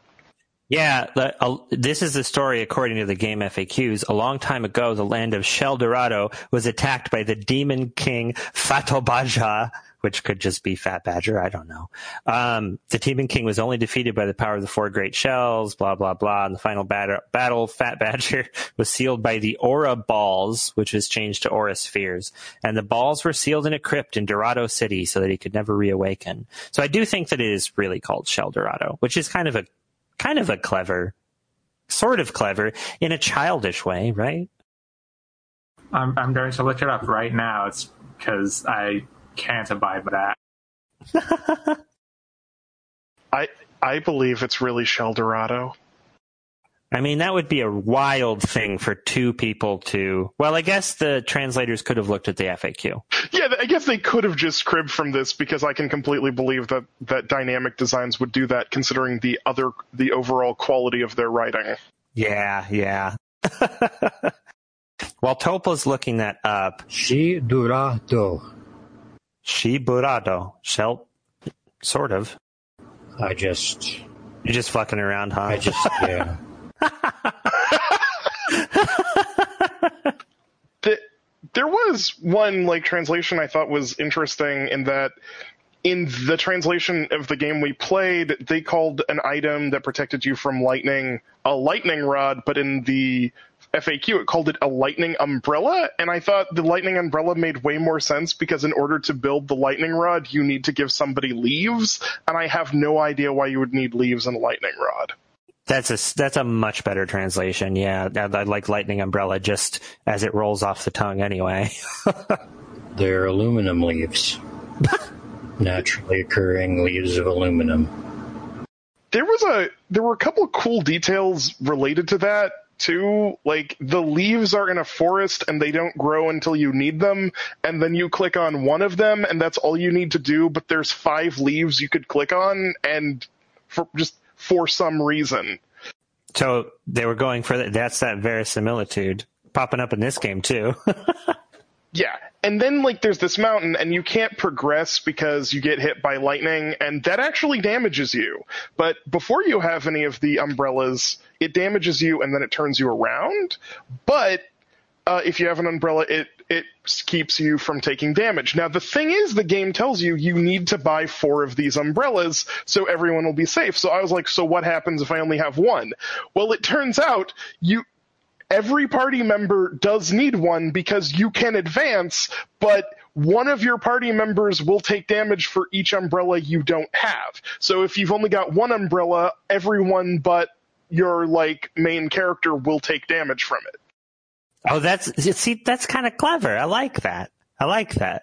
And, and the game just has a lot of tiny bits like this. Like there's a giant bookshelf and you can explore the bookshelf and it doesn't have a different book on every shelf, but it has more different books than I've ever really seen in an area like that in the game.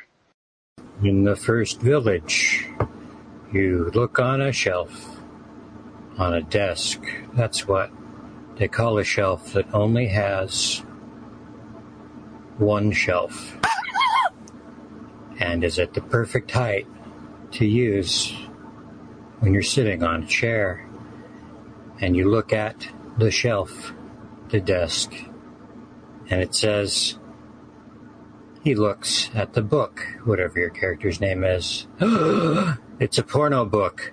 What a hilarious joke. Oh yeah. Oh, that one, yeah. I forgot about that. That shows up in uh, the translation for uh, Bahamut Lagoon as well. You can buy porno mags and feed them to your uh, dragons. So that's a thing. See, it reminds me of like the Wild West of, of like Super Nintendo translations, but in like a bad way. And also it's, it was, by the way, it was 2015. It's 2015, folks. It's not the Wild West anymore. this, this was a weird translation. Uh, right as you're leaving the shell village, uh, the little character says to you. In other words, bon voyage and see you in the funny papers. For someone barely out of diapers, that's the Sunday papers comic section. If you're really our hero, maybe someone will immortalize you there. That is definitely, I cannot imagine that's a straight translation. Yeah, that that was one of the things that made me th- uh, think that this game reads a lot like uh, the the writer of the translation comments a lot on the new Nancy comics. Seriously? I he, I don't know if he does, but like if you've read those comment uh, comments, you would definitely think that this person wrote those comments. They're all like uh, they're all like uh, sixty year old people being like, "What's a cell phone?" they really are. I've read those. It's really bizarre can't believe this millennial keeps referring to modern day technologies. What happened to the good old days? Some of these these commenters really care about Nancy. By the way, like Jane, this person twenty hours ago said uh, on this this re- most recent comic. Once again, not a bad gag, but Olivia's backgrounds remain embarrassingly bad. Not simply because her use of perspective is bizarre, but because areas such as the kitchen above seem to have been drawn by someone who has never seen a kitchen. Y'all, it's a Sunday comic. It couldn't be less relevant than that. like what? It, why? But yes, I, I agree. It feels like a 63 year old uh, slightly grumpy person translated this game, and I don't understand it. Shoot, that fiend blasted through town like corn pone through a snow goose, which is definitely a diarrhea joke, as Tulpa referenced earlier.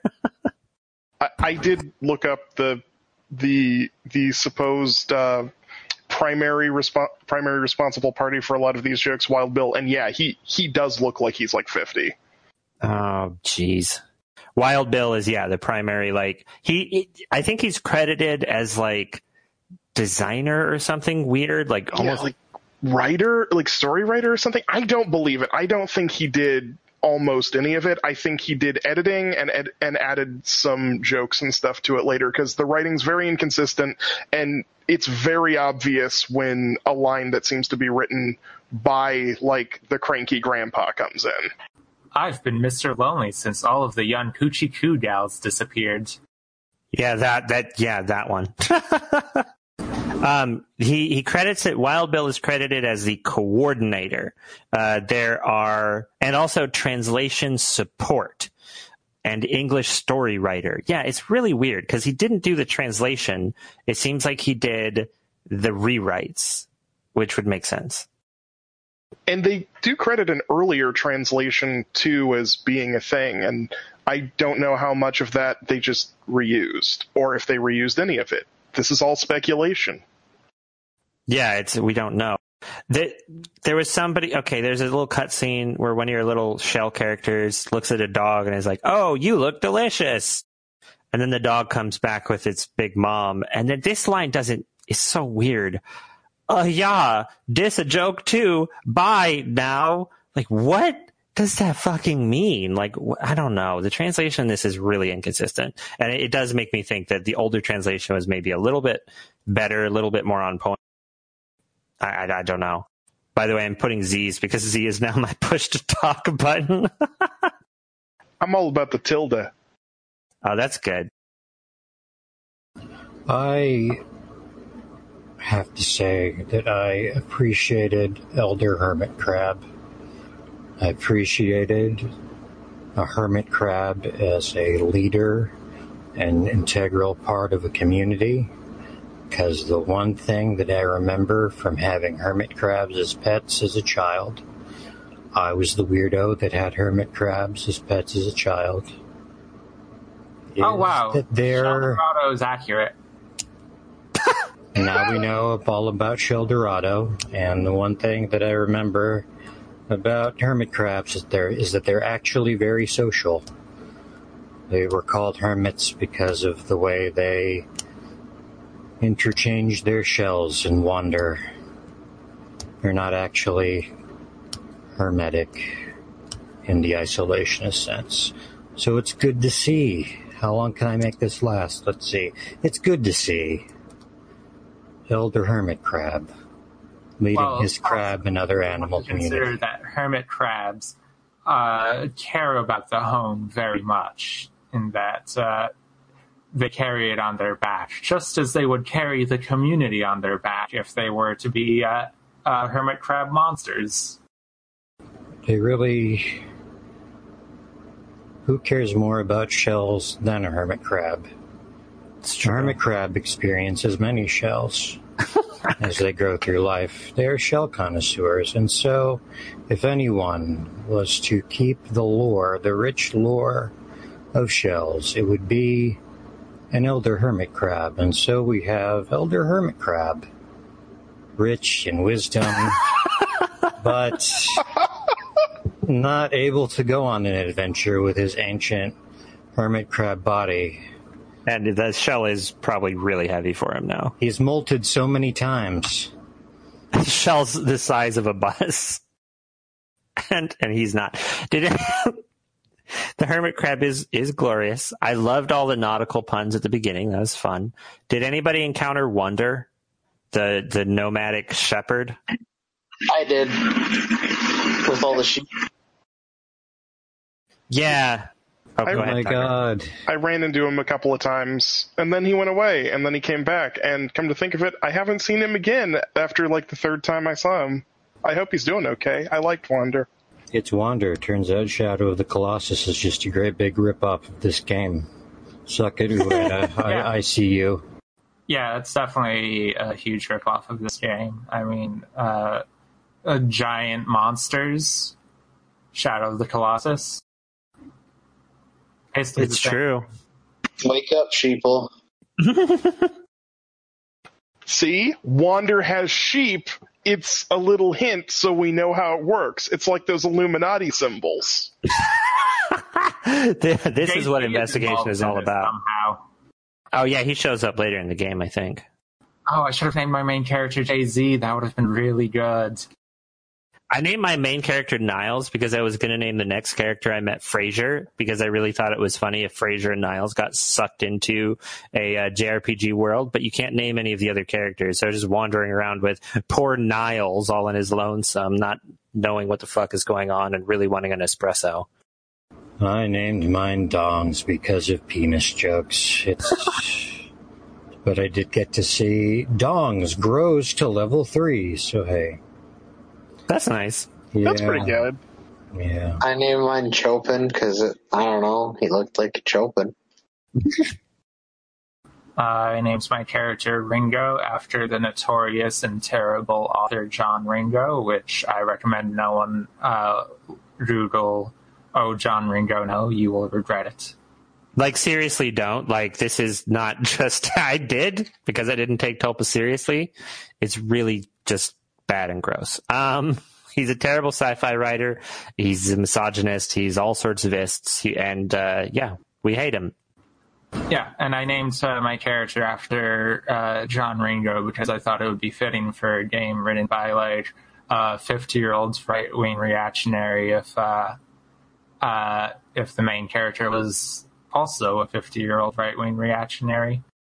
So, love feet. Oh God. Um, oh yeah, who has some kind of uh, toenail polish obsession. Jesus Christ. Um, let's stop talking about John Ringo because I did want to talk about this idiot who, who uh, changed the translation or whatever happened. Um, there was one line where, okay, so there's a, there's a, a girl. She's got amnesia. I don't know what's going on with her. She's wandering around and like you find her in a town later in the game and she's been sold as a slave. There's a blacksmith guy or something who's like whipping her constantly and telling her to work harder. He's a terrible man. If you go up to him and you don't have the 5,000 gold to buy her freedom, then he, and you say, so you just say no, he'll say something like, uh, you liberals with your big ideas using other people's money. Uh, What? Like, if, if you're gonna put, like, right wing propaganda in your game, maybe don't put it in the mouth of a literal slave owner. Like, what's your message there? that was strange. That was bad and strange. So th- that's the only, like, explicitly politicized message that I saw in this game, though. So that was weird. Translating a game to own the libs. Mm-hmm. Fucking liberals always wanted to get rid of slavery, having no idea how to do it. How, what money are you gonna get rid of slavery with? Idiots. Hey, right? Like, what are you doing? Why was this your idea? It was You're so bad. use my money to get rid of slavery? My money I worked hard for? that my slaves worked t- okay. Um, The government's gonna steal my property. oh God. Oh no. so, I'll uh, be right back drafting my articles of confederation. Jesus Christ. So there Never you go. mind, won't do that.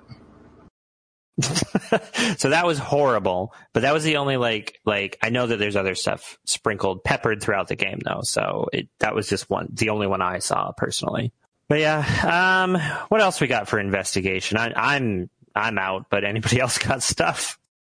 Okay, so one of the since we're mainly talking about the writing in this game here, one of the things that makes Dragon Quest games work the way they do, like the reason they have such a such an audience at all, like even though they're not particularly popular in the states, they're they're so beloved by people who actually do bother to play them. Is that there's a lot of specificity to the writing, like uh, like talking to random NPCs in towns is almost always valuable. And in this game, it almost never is. Like, uh, like the first two towns, uh, you're told explicitly, just make sure to talk to everyone because they'll have helpful things to tell you. And if you do that, you just find out that you should leave town immediately because they have absolutely nothing interesting to say. Yeah, and they they they repeat the same things too. So it's really like you have to as soon as you talk to the one person who tells you something plot relevant, you just leave because three or four other people are going to say it. Yeah. Uh, so so it's it's this uh, thing where like it's imitating Dragon Quest, but not really capturing the spirit of what makes Dragon Quest work without all of the like bells and whistles of a Final Fantasy game with its like uh, theatrical story or whatever. In Dragon Quest games, a lot of the appeal of the games is to see these small moments play out and uh, get reinforced and referenced later on, but you can't get that kind of experience here because even when you do encounter an interesting NPC, they are a one-off and uh, there won't be any callbacks or call forwards to them. Yeah, yeah. There's no connectivity there. It's just boring. So I I disagree a little bit here because there's just some details where like after you reach certain points in the game, the game does change a little bit. Like a good example of this is, I mean, this isn't as good as Dragon Quest, and Dragon Quest is way better, but like there are small details where this game tries to make it feel alive. So a lot of towns in this game are wrecked, and once you like go off and solve that town's problem, it changes all the graphics, and the town isn't wrecked anymore, and all the dialogue changes to people being happy about you saving the town.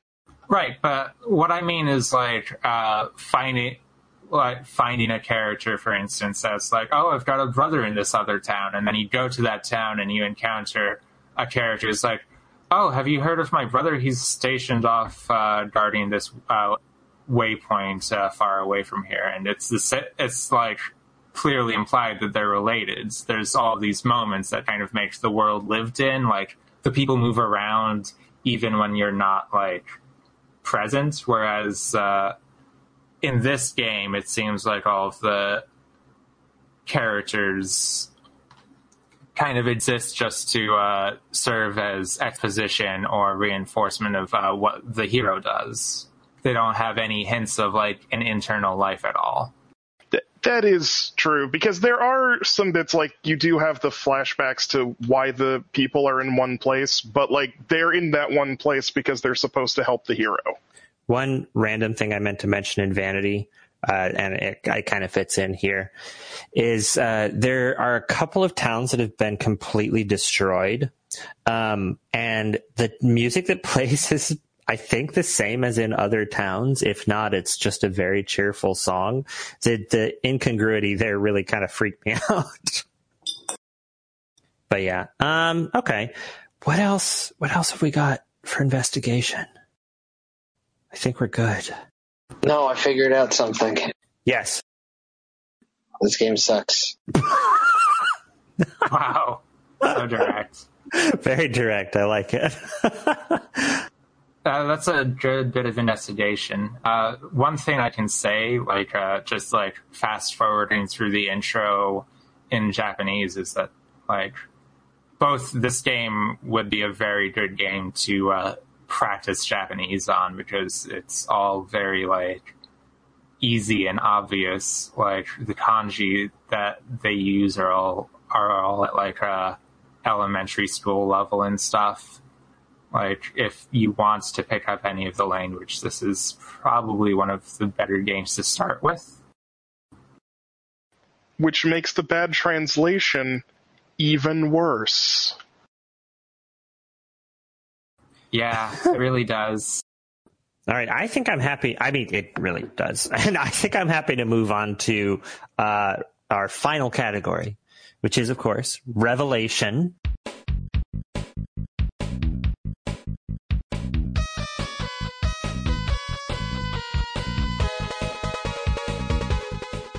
And revelation is the point where we uh, we reveal, hey, our bottom lines for this game. Um, I have written one down, and then I'm just going to probably not say anything for five minutes. This uh, uh, Daikaiju Monogatari is Dragon Quest with a soggy bottom. Uh, Daikaiju Monogatari makes you painfully aware of how much you are not playing Dragon Quest right now. Daikaiju Monogatari blasted through Yuji Horii's intestines like a corn pone through uh, a goose or whatever it was. Snow goose. Daikaiju Monogatari is the White Castle slider of uh, Dragon Quest clones.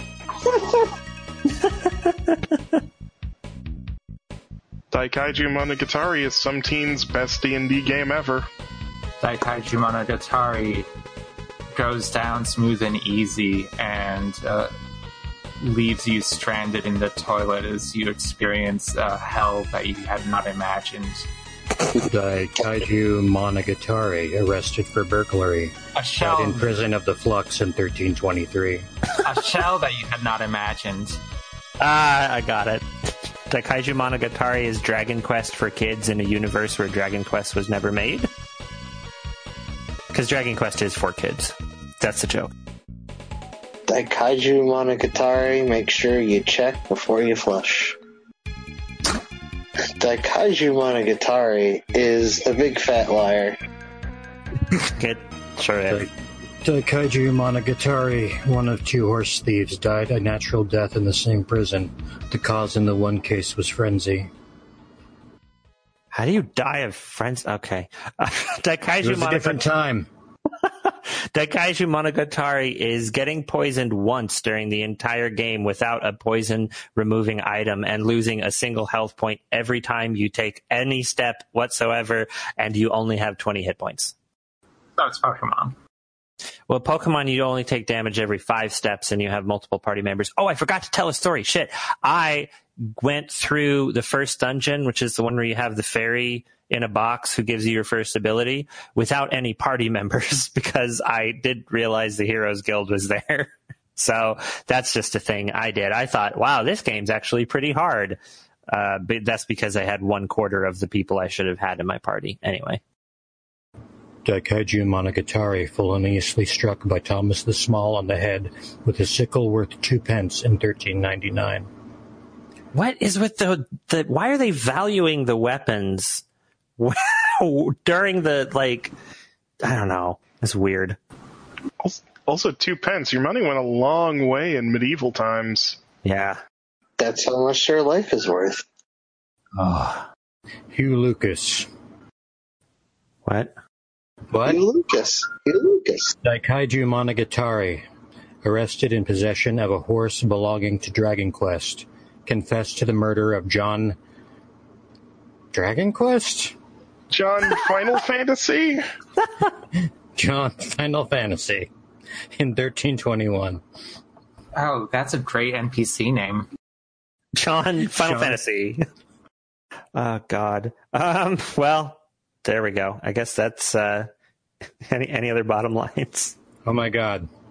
John de Waltham struck upon his head with a with malice in 1322 by John Ming in the lane called Shiteborn Lane.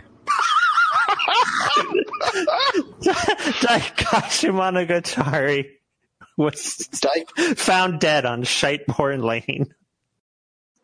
Daikaiju Monogatari, the isekai of your dreams. Well, wouldn't Dream Master be the isekai of your dreams? Does you go through a isekai through your dreams? No, No. Christ. All right. Well, I think that's it for this podcast.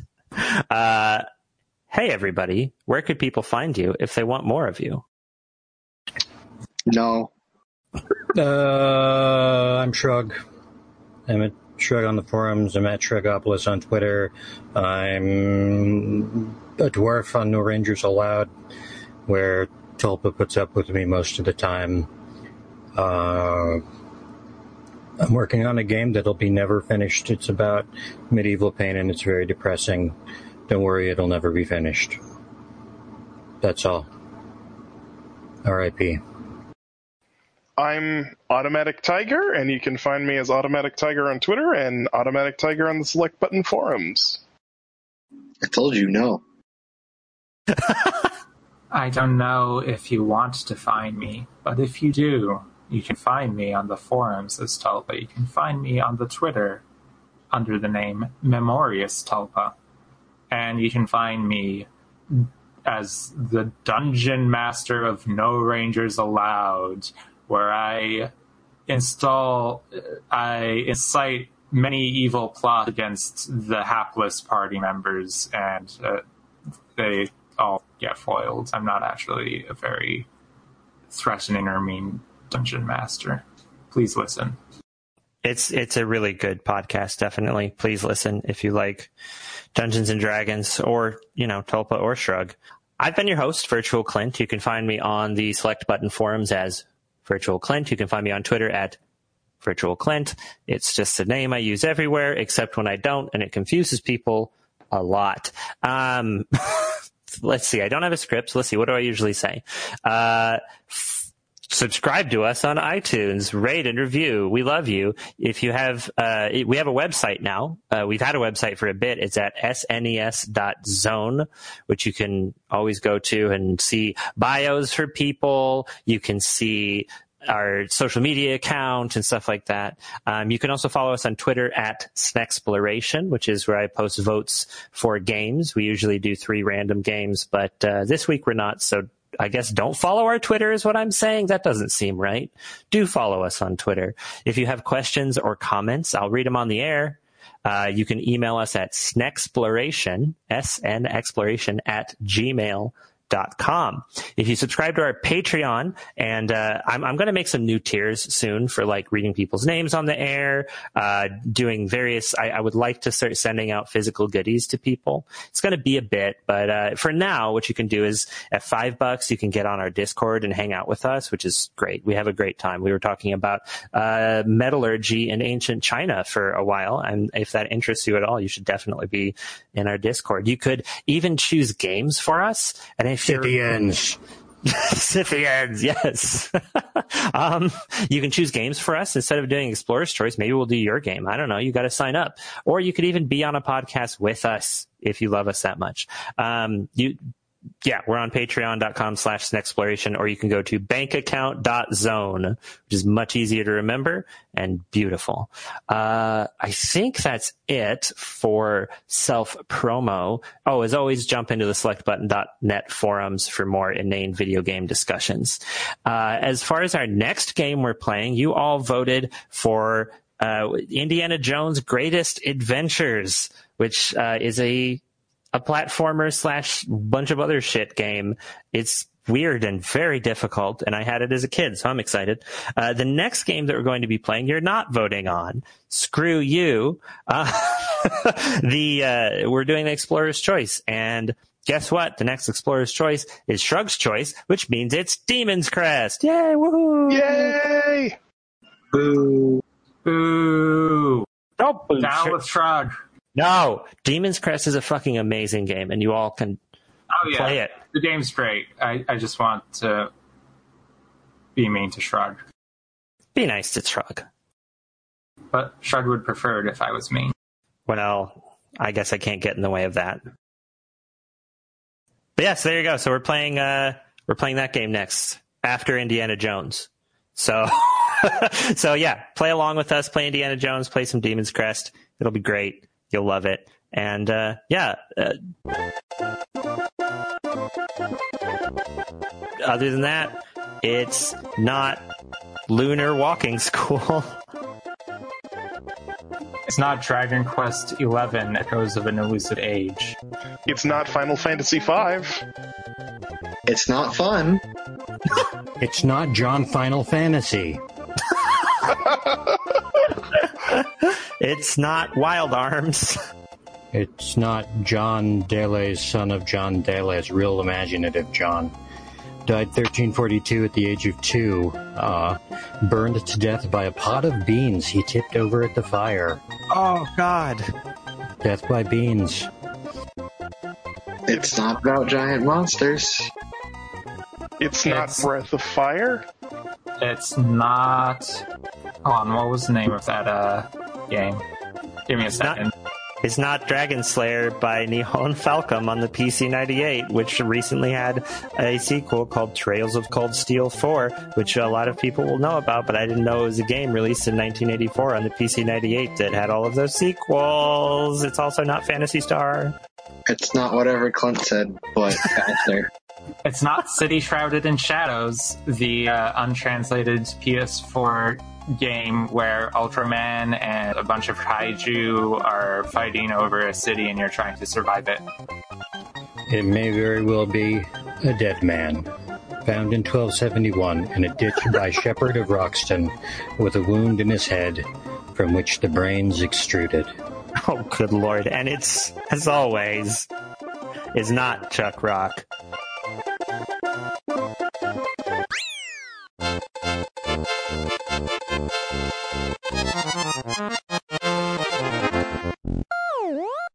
Thanks to Schnabubula for allowing the use of his incredible song playing Super Mario World while taking mushrooms. As always, thank you for listening to the podcast. Bye bye.